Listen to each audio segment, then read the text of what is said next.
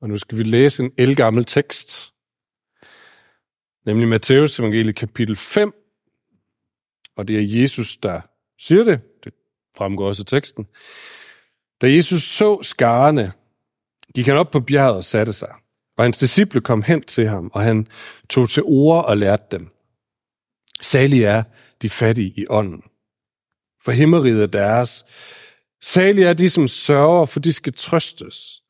Salige er de sagt modige, for de skal arve jorden. Salige er de, som hungrer og tørster efter retfærdighed, for de skal mættes. Salige er de barmhjertige, for de skal møde barmhjertighed. Salige er de rene af hjertet, for de skal se Gud. Salige er de, som stifter fred, for de skal kaldes Guds børn.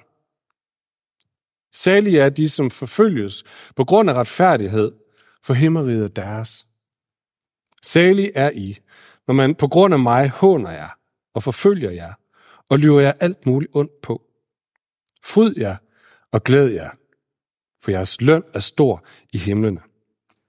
Således har man også forfulgt profeterne før jer. Som Marie sagde, så var vi øh, på ferie nu her de sidste par uger i Norge, i et område, hvor jeg sammen med min familie har været på ferie siden, altså siden jeg blev født. Så for mig at være der, det er at gå rundt i minder og mine børn må høre på det hele tiden. og et af minderne, apropos den sidste sang, vi sang her, et, et af minderne er, er minder om min farmor. Jeg ser hende for mig liste afsted om morgenen i sin badedragt med sin meget antikke hvide badehue for at gå ned og tage sit morgenbad. Eller jeg ser hende øh, insistere på, at der skal være nybagte boller til hele den her hob af hendes børn og børnebørn, der er med. Øh, men der er ikke nogen skåle, der er stor nok, så hun sidder ude på trappen og ældre i opvaskebaljen bolledej nok til alle. Øh, og jeg ser hende for mig liste afsted om morgenen efter morgenmaden med sin bibel under armen og sin bedeliste for at få sin egen tid med Herren midt i det her mylder af folk. Jeg ser øh, hende for mig, da jeg blev ældre og selv fik børn, øh, samle mine børn omkring sig, sidde foran hytten på græsplænen og fortælle historier om musen Tibi, øh, mens mine børn er helt stille. Grunden til, at jeg lige nævner de her minder nu, det er fordi, som Marie lige nævnte, det er jo alle helgens søndag i dag. Og vi har ikke gjort sådan en hel masse ud af det med lystænding. Måske er vi engang modne nok som kirke til også at gøre den slags. Men, men det er det alligevel. Det er alle helgens søndag. Og det er dagen, hvor vi giver plads til minderne, til sorgen over dem, som vi har mistet. Hvor vi lige siger, det er okay og, og mindes, det er okay at sørge. Og på den måde ærer vi dem også. Som vi sang i den her sang, vi, vi takker dem, fordi vi står på skuldrene af dem. Og så lader vi deres liv og deres død bringe et perspektiv ind over vores liv. Det, at de har levet, og at vi har kendt dem, og de har sat aftryk, hvordan sender det os videre i vores liv? Min farmor døde for halvandet år siden, det har jeg nævnt flere gange. Hun betød meget for mig, men jeg kan huske til efter hendes begravelse, der var sådan et mindesamvær, og I ved, hvor folk er op, og, og man er fuld af alle de her minder, de aftryk, hun har sat. Og på et tidspunkt synes jeg, at jeg skulle bidrage i koret også, så jeg rejste mig op, og så sagde jeg noget i retning af, min farmor var en kriger. Min farmor var en kriger. Når jeg mindes hende med alle de her minder, så får jeg lyst til at følge efter hende.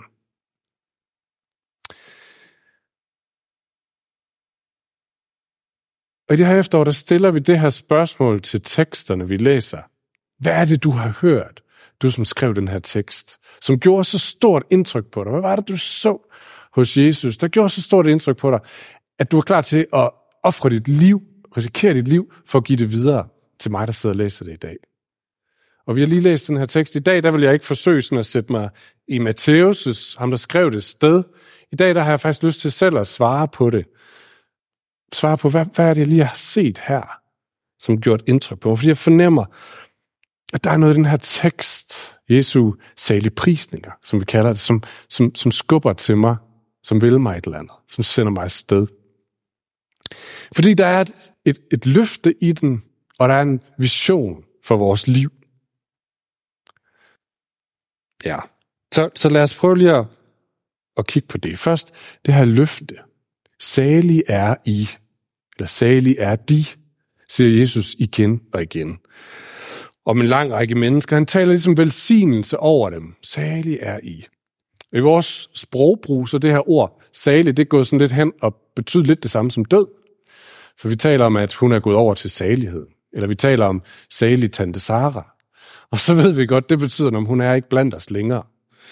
Øh, det var ikke nødvendigvis lige det, Jesus han mente i første omgang, når han talte om salige.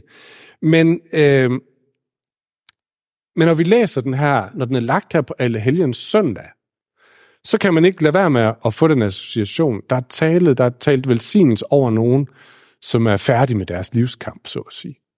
Og det kan man se, det var også det, de gamle kirkefædre, som lavede de her tekstrækker, som vi følger, øh, tænkte, fordi en af de andre tekster til i dag, som vi ikke har læst, er en tekst fra den sidste bog i Bibelen, Johannes åbenbaring, hvor vi øh, ville have læst, hvis vi har læst den, vi har læst om den store flok, som er kommet ud af trængslen, ud af deres liv, og nu står øh, foran Gud, og der står sådan her om dem, at Gud har rejst sit telt over dem. Jeg synes, det er et fantastisk billede. Den her flok, der er kommet ud af deres livs kamp, og nu står foran Gud, og Gud han har rejst sit telt over dem. Og så vil han give dem det, de har brug for. De skal ikke sulte og tørste længere, står. Fordi Gud han er lige der. Han har rejst sit telt.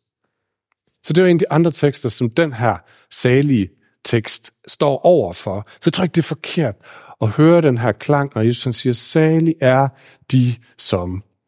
Det er et løft over dem, som har kæmpet deres livskamp, og kæmpet den til enden, og nu ikke er her længere. Det er mere end det her sådan velmenende, Nå, men nu har hun fået fred, som vi kan sige om folk, der er døde. Det var godt, når hun har fået fred. Der er noget mere her. Der er, der er et løfte. Nu skal de mættes. Nu skal de møde barmhjertighed. Nu skal de trøstes. Himmeriget er deres. Jeg tænker igen på min salige farmor. Hun bliver sådan lige min løftestang i dag. Det håber jeg er okay med. Min salige farmor, der mistede sin, sin mand i 40'erne, og resten af sit liv bare gik og glædede sig, til hun skulle se ham igen. Så der i 90'erne, altså i, da hun var i 90'erne, var hun stadigvæk nyforelsket. Og sådan gik og ventede på, ej. Og der tror, der ligger et løfte her. Hun skal mættes. Og det, det er det løfte, som er til os, når vi besøger mindet om dem, som vi har mistet. Hvis de kendte Gud, så har vi det her løfte om, om de er ikke bare mistet, eller overladt til tilfældighed, eller det ukendte. Nej, Gud har rejst sit telt over dem. De er i hans løfter nu. Og det samme er vi, den dag det er os, der står over for døden. Så der er en trøst i de her ord, i mødet med døden, i mødet med mindet om dem, vi har mistet. Gud rejser sit telt.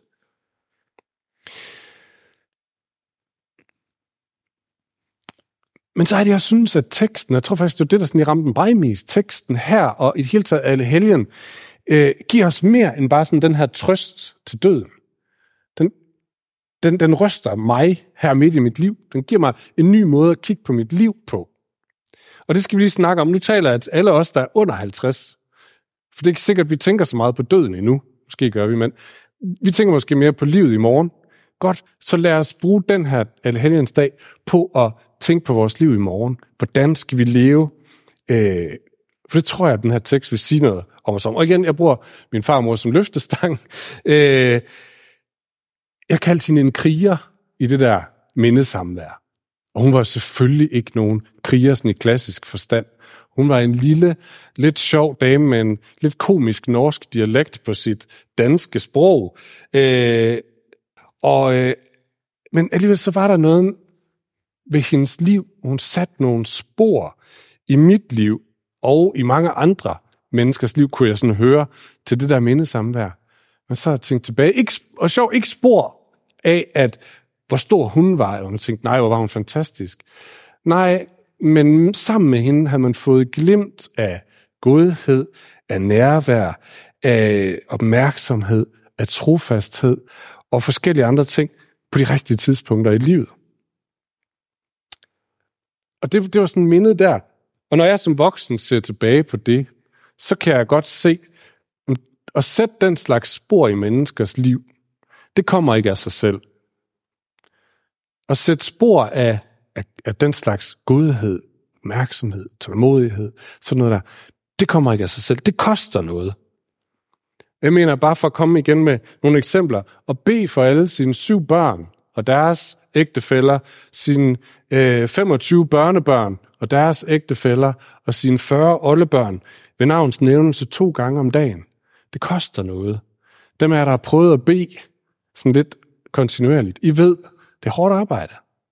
Det koster noget. Eller at skrive håndskrevne breve til alle sine børn og alle sine børnebørn, hver gang de har fødselsdag. Det koster noget. Og øh, øh, strik en håndstrikket sweater til alle 25 børnebørn til jul hvert år. Det koster noget. Det er, det er, det er to om måneden. øhm, eller alle de mennesker, som øh, hun trofast besøgte i den by, hvor hun boede, og som tittede frem til det her mindesamvær, sagde fru Højlund, hun kommer også og besøgte mig. Eller dem, der stod på hendes bedeliste, som hun bad for i 40 år, indtil de mødte Jesus. Det har kostet noget. Det kommer ikke af sig selv. Det har en, en pris. Og derfor synes jeg, hun var en kriger i mine øjne. Hun satte noget til side. En hverdagskriger i små ting. Og da hun så var død, og hendes liv var slut, så stod det tilbage hos mig og hos andre. De der ting, de der glemt, øh, og motiverede mig til at følge efter. Jeg tænkte, det der, det har jeg lyst til at gøre. Det har jeg lyst til at prøve på, om jeg kan gå i, øh, ja, følge efter. Måske kan du se tilbage på mennesker i din historie, mennesker du har kendt, som har sat sig lignende spor. En, hverdagskriger i små ting. Okay, tilbage til teksten, fordi jeg tror nemlig, at Jesus han giver os en vision for vores liv, som sagt i det her. Og jeg tror, at Jesus han først og fremmest taler til hverdagskrigere. Han kalder hverdagskrigere frem med de her ord. Han taler ikke bare sådan velsignelse over alle dem, der er døde. Nej, jeg tror faktisk, han taler til dem, der vil være hverdagskrigere i dag. Øhm, dem, som overvejer, hvad er det for nogle spor, jeg vil sætte? Hvad, hvad skal der siges til mit minde sammenvær? Hvad for en forskel vil jeg være med til at gøre i den her verden? Øh, så vi kan overveje det, mens vi stadig er i live. Så han siger, særlig er de, som stifter fred. Særlig er de, som stifter fred. Lige nu er der brug for fredstifter på den store skala. Kan vi være enige om det her i vores verden? Ja. Jeg tror faktisk måske, der er endnu mere brug for fredstifter på den lille skala hverdags fredstifter. Og hvad betyder det? Jamen lad os lige prøve at tale et øjeblik om, hvad, hvad vil det sige at være fredstifter? Jeg tror, vi alle sammen, det er en bibelsk påstand, jeg tror, vi alle sammen har tendensen til det modsatte, til at være urostifter. Det ligger som i os. Når man har fire børn, så ser man det udfolde sig hver eneste dag. Så, så hvordan reagerer du, hvis du har en fornemmelse af, at de andre har fået mere sodavand i glasset, end du har? Råber højt, eller mere stille, lægger en skummel plan om haven. Eller, eller hvis en anden tog forsædet, når du egentlig synes, det er din plads, din tur til at sidde der. Hvordan, hvordan reagerer du? Er det med til at stifte fred? Nej. Eller hvad hvis far har en lidt presset dag, og, og bare reagerer med endnu mere irritation, og sender alle ungerne op på deres værelse? Det er selvfølgelig et tænkt eksempel. Øhm, men, er det med til at stifte mere fred? Nej, det er det faktisk ikke. Det er det faktisk overhovedet ikke.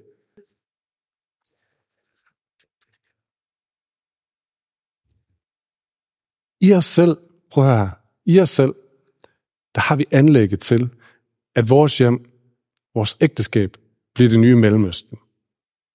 Det er ikke mere kompliceret end det. Det, der foregår i Mellemøsten, er ikke mere kompliceret end det. Vi har alle sammen anlægget. Det er kun et spørgsmål om indflydelses øh, størrelse, størrelsen af indflydelse. Eller at vores nabolag bliver det. Det er det, man laver fjernsynsudsendelser om. Nabokrige. Eller vores arbejdsplads bliver det. Vi er urostiftere af natur. Det ligger i os. Hvad vil der ske, hvis du i dag beslutter dig for, nu vil jeg være en fredstifter. Jeg vil være en fredstifter fra nu af. Helt seriøst, prøv det at overveje det. Hvad hvis du beslutter for, jeg vil, jeg vil simpelthen ikke være med på det game. Jeg vil ikke være en urostifter. Jeg vil stifte fred. I den måde, jeg svarer mennesker på. I den måde, jeg lader mennesker komme foran i trafikken på. I den måde, jeg vælger ikke at hævde mig selv på et tidspunkt, hvor jeg egentlig lige synes, det var mest fair. Øh, hvor jeg lader nogle andre komme foran eller få noget. Så mm, det var egentlig min, måske var det mig, der skulle have haft det. Skid med det. Det her, det handler ikke om følelser, men det her, det handler om konkret beslutning og handling. At sige, sådan her ser det ud at følge efter Jesus. Jeg vil være en type, der stifter fred fra nu af. øhm, det kan man faktisk godt beslutte. Mere, mere kompliceret er det ikke. Det er ikke sikkert, at vi bliver perfekte fra dag et. Det er ikke sikkert, at vi bliver perfekte på den her side af evigheden. Men derfor kan man godt beslutte sig for, det er så den vej, jeg vil gå med mit liv. Hvad siger Jesus om det? Han siger, salig er du. Salig er du, hvis du tager den beslutning. Det betyder ikke, at du er død, som sagt. Det betyder bare, at Jesus, han giver dig sin opmærksomhed. Han siger, det der, du skal kaldes Guds barn. For du er med på det, jeg er gang i. Du er med til at bygge mit rige. Jeg fik sådan en fornemmelse af, at det er som om Jesus han kigger på os, som har, hvis man har besluttet sig for ligesom at sætte det her foran sig selv, og sætte sig selv til side, og så siger han, sådan, du har fattet det. Det er sådan, vi gør i min familie. Det er sådan, vi bygger mit rige, i stedet for noget andet. Øh, det er sådan, kalder hverdagskrigere frem til, Salia, du, du har min anerkendelse. Way to do it. Salia er det, som hungrer og tørster efter retfærdighed, siger han også. Hvem vil være med på holdet af dem, der stiller sig på siden af dem, som mærker uretfærdigheden her i verden? Dem, hvem vil være med til at kæmpe sammen med dem? De udsatte, de udviste, de ufødte, de oversete. Hvem vil være på det hold? Kæmp for retfærdighed. Salig er du, siger Jesus. De skal mættes. Du skal mættes. Salig er de, som sørger. Og jeg er ikke helt sikker på, at jeg ved, hvad det betyder, øh, den her sætning. Men jeg kan godt se Jesus spørge, er der nogen her, der vil stille sig sammen med dem, der sørger? Er der nogen, der vil gå ned i tempo, sammen med dem, for hvem livet pludselig bare er væltet på grund af sorg? Og bare gå med dem, sidde med dem, tale med dem, lytte til dem, bede med dem, klage sammen med dem. Hvem vil være med? Salig er du. Jesus trøster ikke bare de døde og siger, det var godt kæmpet. Nej, han kalder faktisk på os, der lever og siger, vil du være med til at gøre noget andet? Vil du være med til at kæmpe for noget andet? Hvad for et aftryk vil du sætte? Hvad for et rige vil du bygge? Igen, det handler ikke om følelser. Nogle gange kan vi gøre kristendom sådan noget meget føler, sådan, føler at Jesus han siger osv. Det er fint. Men det, der handler meget om beslutning. Så, nej, det vil jeg. Jeg vil så være sådan en. Du kan gå hjem, så kan du tage kapitel 5 her, og så tage listen. Så sig, hvad for en af dem vælger jeg i den her uge? Hvad for en vil jeg øve mig i i den her uge? Skal jeg stifte fred? Skal jeg kæmpe for retfærdighed? Skal jeg finde nogen at sørge sammen med? Skal jeg... Øhm, hvad er det? Kig på listen. Vælg en. Begynd at øve dig. Det er Jesus, han kalder på. Kom on. Hvem vil være med? Særlig er du så, siger Jesus, for du behøver ikke tage del i verdens vej. Du deltager i min vej. Du bygger på mit rige. Du går på min vej. Og det er jo lidt det, det hele handler om her. Det handler om at være med til at bygge noget, som er bedre end det, jeg selv repræsenterer. Det her det er jo ikke evangeliet om Kristoffers liv, eller evangeliet om min farmor, de fantastiske aftryk, hun satte. Det er meget smukt, men i sig selv forandrer det jo ikke verden. Det var fint for et øjeblik. Nej, men det er fordi, det peger hen på noget andet. Det er fordi, det peger på, at der var en, som valgte at gøre noget andet. Som valgte at gå en anden vej, der var han kunne have valgt sig selv. Som, altså, prøv at han, folk ville slå ham ihjel, Jesus, for at, fordi han insisterede på at kæmpe for det, der var sandt og godt. Og hvad svarede han, da de ville slå ham ihjel? Han sagde, okay, så gør det. Jeg kommer ikke til at stoppe med at gøre det der godt. Det er ham, vi følger. Ham, der sagde, mm, det er fint. Jeg vil, jeg vil så stadigvæk gå den her vej. Og fordi han, som er Gud, gjorde det, så kan vi få lov til at følge efter ham i al vores uperfekthed, med al vores mangel, al vores fejl osv., og, og bare sige, det der, det er smukt. Det der, det vil jeg gerne se noget mere. Det er det der, jeg vil formes af. Det er det, mit hjerte skal ose af. Ikke mig selv. Jeg ved godt, det, er det sælger ikke billetter. Jeg, be- jeg beklager meget, hvis du er i kirken her for første gang. Velkommen i kirke. Værsgo at ofre dine egne interesser og lægge dit liv ned og dø for det gode. Sådan gør vi her. Beklager, det sælger ikke billetter. Giver det anerkendelse? Nej, det gør det ikke.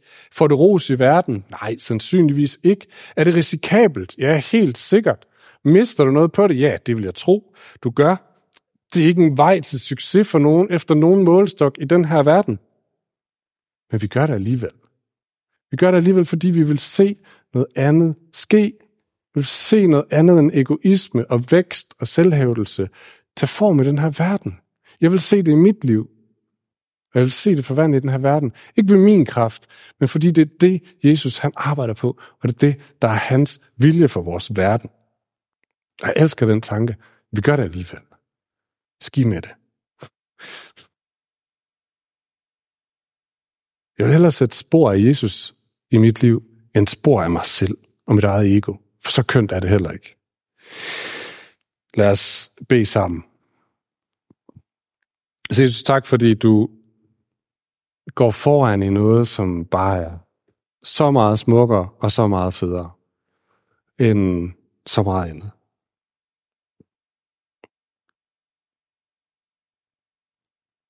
Tak fordi du har et løfte for dem, som har kæmpet deres liv til ende. Og tak fordi vi kan få lov til at træde ind i det løfte allerede nu. Amen.